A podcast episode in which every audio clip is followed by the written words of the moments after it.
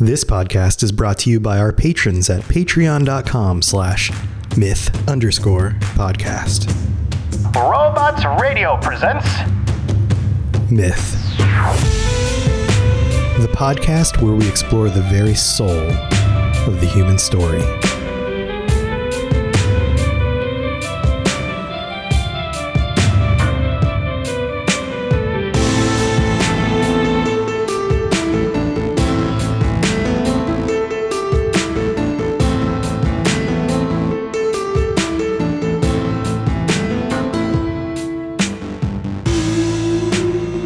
The rumors about the forest people, that they're not human.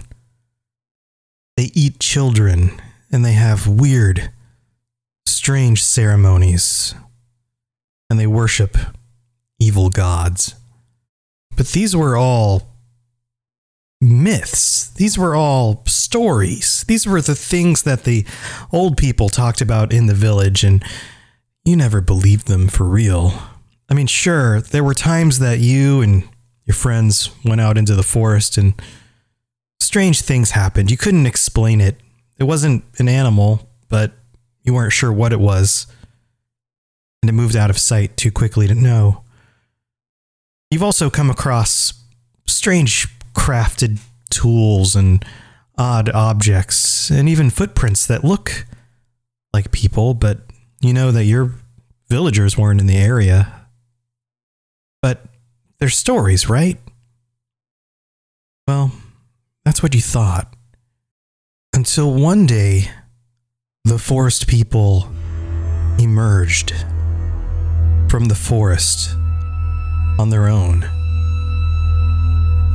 A small group of them carefully walked toward the village, and everyone stopped. Everybody you know immediately put down their things and stared. There were only four.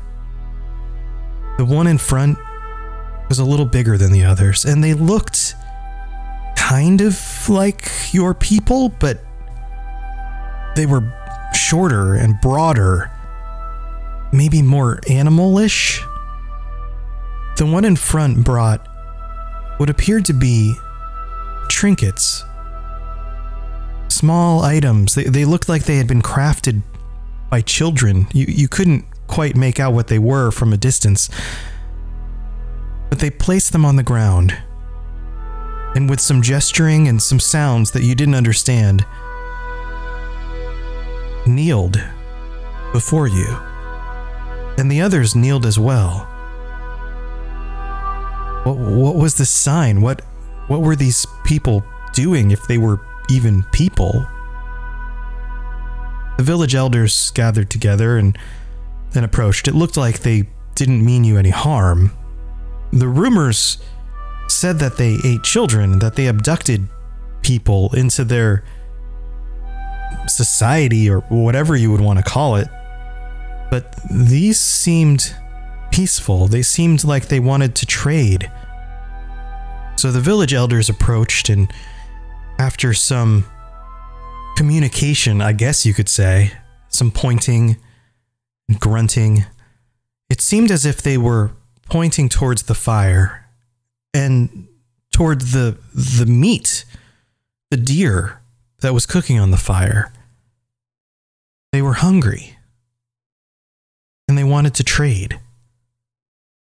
So in good faith, the elders gave them an offering and took their trinkets, and they were on their way. And it's been a few weeks since this occurred, and you haven't seen them. But as you think back on the event, it makes sense. It has been a very hard winter.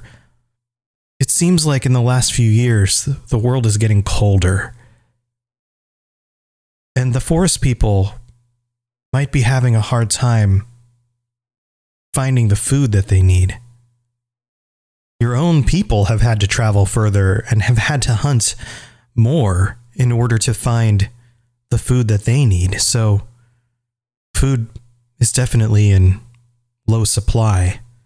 So it was another cold morning a few weeks after this event, and you and your hunting party have set out into the forest looking for prey. And this time you took a different direction. You headed a little bit more up into the hills, further than where you normally went. And before long, you saw the remnants of a village. You came across a place that you had never been before. And as you wandered in, you could see that there were simple huts outside of a cave. What looked like the remnants of fire, the writing of icons, pictures on the sides of the walls, and on the leather left from the animals that made the tents outside of this cave. There were what appeared to be simple weapons and tools around a fire pit, and you have to admit that curiosity got to you. You decided to venture into the cave. You waved to your group to move on in with you, and as you approached the front of this cave, you realized that the smell was extreme. You hadn't smelled something like this ever, and it wasn't excrement, it wasn't waste. It was remains. And at first, in the front of the cave, you saw the remains that were familiar to you. Animals, deer, other creatures from the forest. But as you got deeper into the cave, you realized that there were fresher remains in the back. Bodies looked like they had been dragged into the back of the cave, but not buried. And among those bodies were two younger forest people, the only two who looked like they were left. And you never quite figured out what happened on that day. The two young forest people, a child and maybe a teenager, were famished. And the bodies on the ground looked like they hadn't eaten in weeks.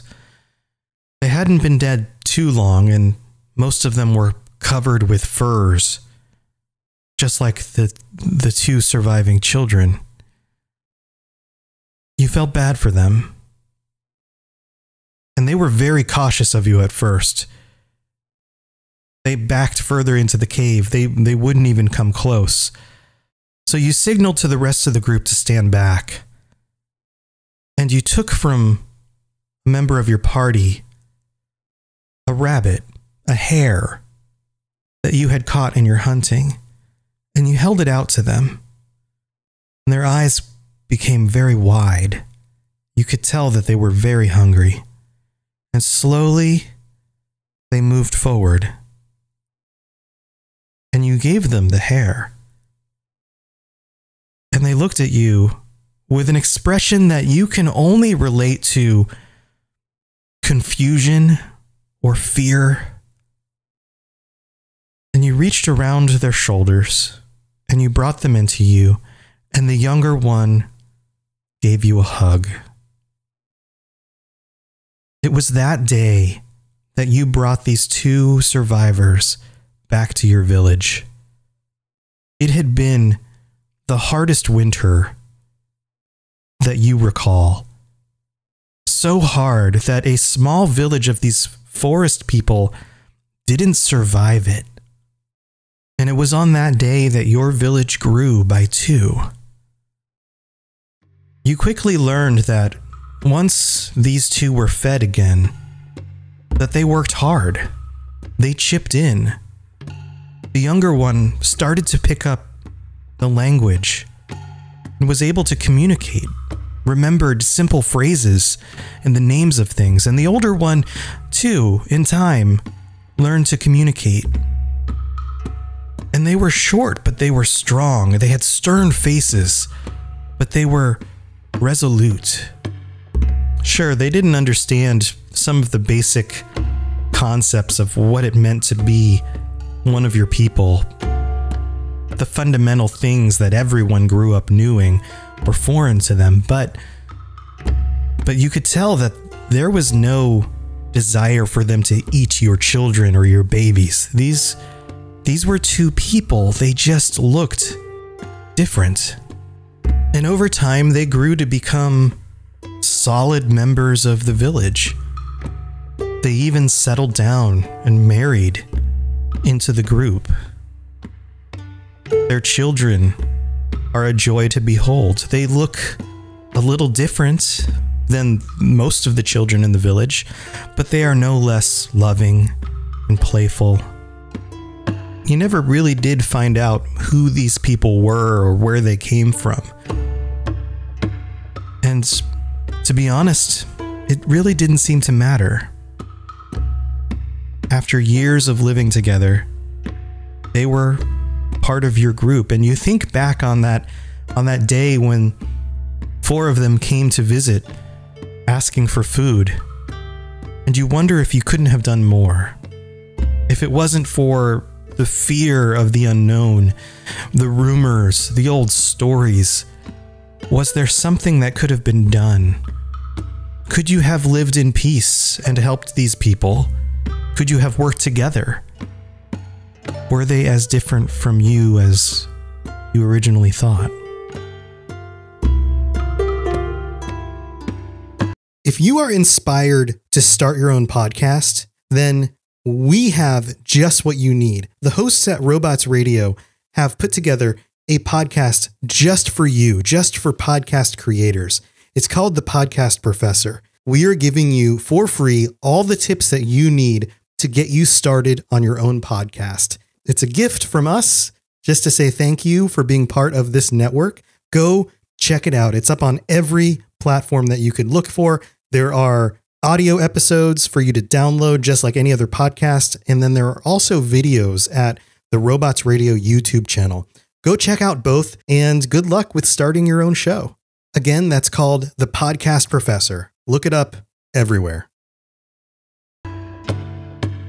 So a lot of people don't really understand the human genome, Homo sapiens, where we came from, how we are connected to other humans along the family tree of life. And another thing that they don't really understand is that that tree isn't a single branch. That it is a number of branches that break off and then come back together. Homo sapiens, us, are the branch that survived. And it might be because of our brains. In the last episode, I talked about how it was our ability to reason that helped us survive in a time when our population was reduced to maybe 2,000 people. It was our ability to make critical decisions, and that may have been what kept us going. But we haven't always been alone on this planet as the only, quote, people, the only persons. And you might think, okay, there were the Neanderthals. The Neanderthals is actually the way to pronounce it as far as I've learned. And they were very human-like, and common thought is that they were cavemanish, that they were dumb, that they were very unrefined and not like ourselves. But more and more recent evidence points to this idea that they were a culture, that they practiced art. And if they practiced art, then they probably worshipped some form of gods. They had deities, they had traditions, they had abstract thought, which means that they probably weren't that different than we are. But they're not the only other humans who have been on this planet. So let's go back about 30,000 years. This is after that crash that I mentioned in the last episode. That, well, maybe not crash, that bottleneck. That's the better word for it. 30,000 years ago. From what we know of the science right now, we were one of most likely 4 different types of human subspecies on the planet, and a number of Homo sapiens in different locations around the world coexisted with at least one of these other lines of humans. There are the Homo sapiens, that's us, and then there's the Neanderthals, and then there's the Denisovans, who were much like the Neanderthals, but are kind of a slightly different line. They are genetically a little bit different, whereas the Neanderthals were more likely to have existed and lived in places like Europe and Western Asia. The Denisovans most likely dwelled in Central, Eastern, and Southern Asia. Both of these species had complex thought. They had art. They had broader shoulders. They had thicker bones. They probably were stocky, and their faces were flatter with very large brow ridges, things like that. They appeared more hardy than a typical Homo sapien. And then there's the Homo floresiensis. These are an archaic human who inhabited at least one island in Indonesia. Chances are we had very limited interaction with them, but there is some speculation about that.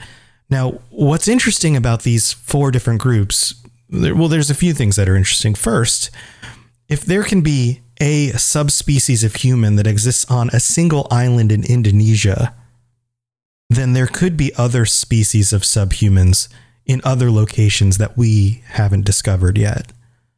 Secondly, there is evidence in our DNA. According to the latest data, the proportion of Neanderthal inherited genetic material is around 1.5 to 2.1% and is found in all non-African populations. This suggests that 20% of Neanderthal DNA survives in modern humans.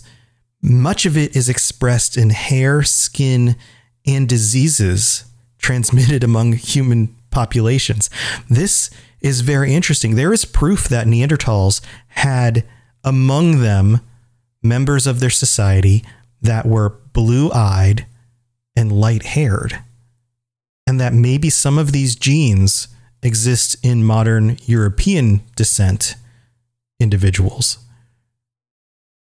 So that means that there was interbreeding, that these branches broke apart and then came back together. There is similar evidence that among Asian populations, Denisovan DNA exists. So we have different times, different places in our human history where we not only coexisted with humans of different types, we came across them in the wild. We came across them in nature. Our genome broke apart. Our people groups separated for long enough periods of time for us to evolve in very different directions and then came back together. And that's probably an overly simplistic picture of what actually happened, but the DNA evidence shows that at least that happened. So the story I posed to you at the beginning of this episode brings about a potential situation that may have occurred where people come across other people who look different, who act different, and yet are not that different. So they take into their tribe 2 of these individuals who are left, who have need. And those people become part of their tribe because they're not that different. Now, we know humanity wasn't as peaceful as the situation I pose in the story at the beginning, that in many situations, there may have been wars, battles, conflict between different groups of people. And in those kinds of situations, we know that humans, at least from what we know about ourselves, are not necessarily the best actors in those situations. That things like slavery, rape, things like that occur in situations like that. And that's another way that genes can be passed from one group to another. And although we don't have a specific picture of what may have happened during this time in our past, again, this is way before writing, way before the passing of knowledge on paper or on tablet from one generation to the next. But we can assume certain things happened because this time period was very long. As far as maybe 100 or 200,000 years ago, Homo sapiens may have been coexisting with other humans on this planet. Up until maybe 30,000 years ago, 10,000 years ago in some locations, potentially. But like I mentioned on the previous episode, this might have deeper ramifications. This might have an effect on the stories that we tell. How many myths include humanoid creatures? And I've thought about this before. Let's take a centaur, for example. A story of a half horse, half human. How does that come about? Is it because we get creative when we go, oh, let's see what happens if we put a horse and a person together? We know what a horse is and we know what a person is. Let's stick them together. Let's turn it into another creature. And now all of a sudden we have a story to tell the children. Is it that? Does it have to do with personifying nature? That's another thing that we do psychologically. We like to personify things. We see faces in the clouds. We draw faces on a rock and all of a sudden we have a friend. Or is it deeper seated? If you look at the myths throughout human history, it's not uncommon for us to have stories of humanoids who are different from ourselves. And by the time you get to Egyptian mythology, you have gods who have the head of a bird or the head of a snake or a crocodile, for example. Or you go to India and Hindu mythology has a god like Ganesha who is elephant headed. Or you head to Greece and you have centaurs and you have even something like Medusa, a snake-like woman with snakes for her hair. But are these simplified, more recent versions of older stories that talk about people who are people that are different than we are? It may be hard-coded, and maybe hard-coded isn't the right way to say it. It may be foundationally placed in the psyche of our humanity, in the stories and the foundations of our stories, to tell tales of people that are different than we are, because for the vast majority of our existence on the planet as Homo sapiens, passing down oral stories, we have time and time again come into contact with people on this planet who are different than we are.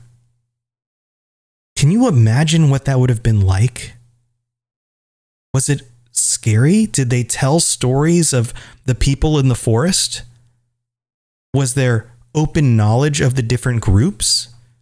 Did they mark the territory that they each had and stayed away from each other? Maybe all of these situations happened at some point. But if these situations were happening for tens of thousands of years, then by the time you get to 5,000 years ago or 3,000 years ago, doesn't it make sense that that foundation, that idea is inherent in just our storytelling? That we believe we live in a world where there are different types of people? That something like a minotaur isn't too far-fetched? And would these other types of people have appeared more animalistic to Homo sapiens? Would they have appeared to be more bestial? and different from themselves? Or would we have accepted them as just a different kind of tribe, just a different kind of people who live over on the other side of the river?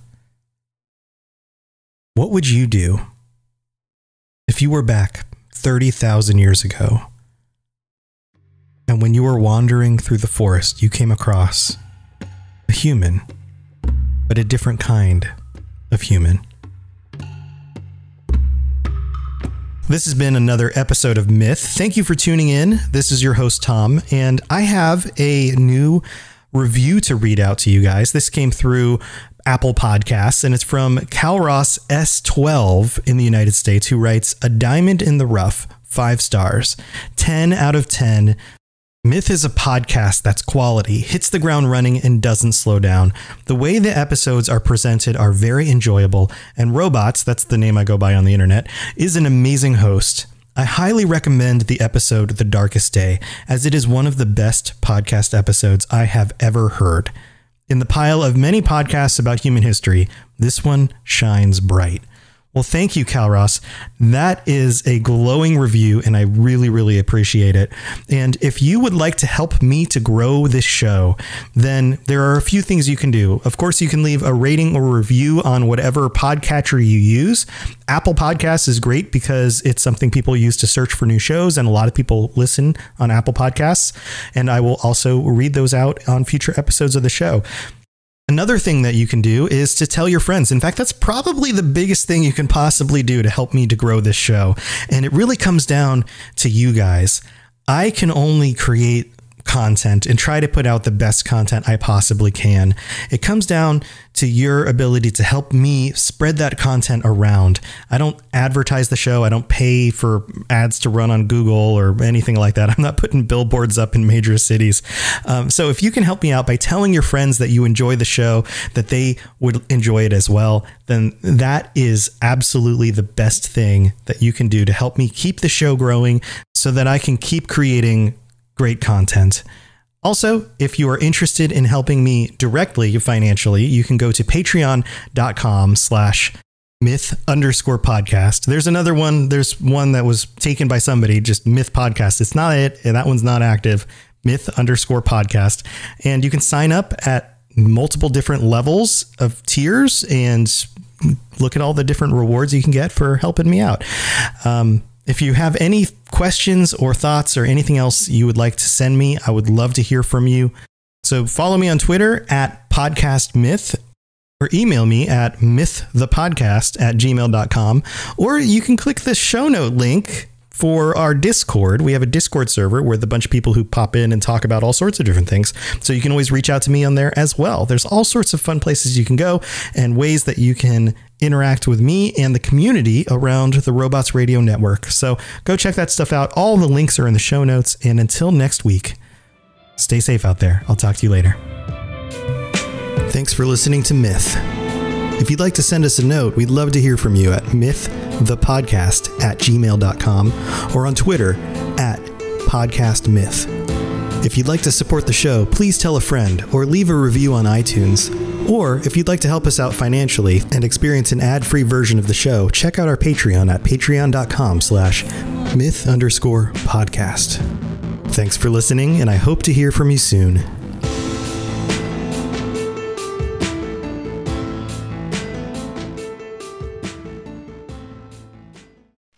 Listening to a Robots Radio podcast. Smart shows for interesting people. Check out all the shows at robotsradio.net. In a world where solid-state electronics and vacuum tubes are still meta, people never stop loving atomic-powered everything. A chosen 500 stepped inside a subterranean vault to be spared the nuclear horror of the inevitable Great War. 25 years later, they emerge after the fallout settles to retake Appalachia. Among them, 2 former rivals whose blood feud will tear West Virginia apart in their epic struggle for survival. Chad, a vault bro who has a strength of 15, an intelligence of 2, and is a complete wasteland dickhead. Simon, a complicated anti-hero who chooses light and hope, but accidentally becomes a cannibal and wakes up naked and afraid with a Scorch Beast Queen after a date goes terribly wrong. What? I mean, it's a wild wasteland, right? This dark humor radio drama will have you driving off the road and crawling out from under the fallout. Two men, one wasteland, and so many nukes. Chad, a Fallout 76 podcast, rated R. Now streaming on your holotape player podcasty thing.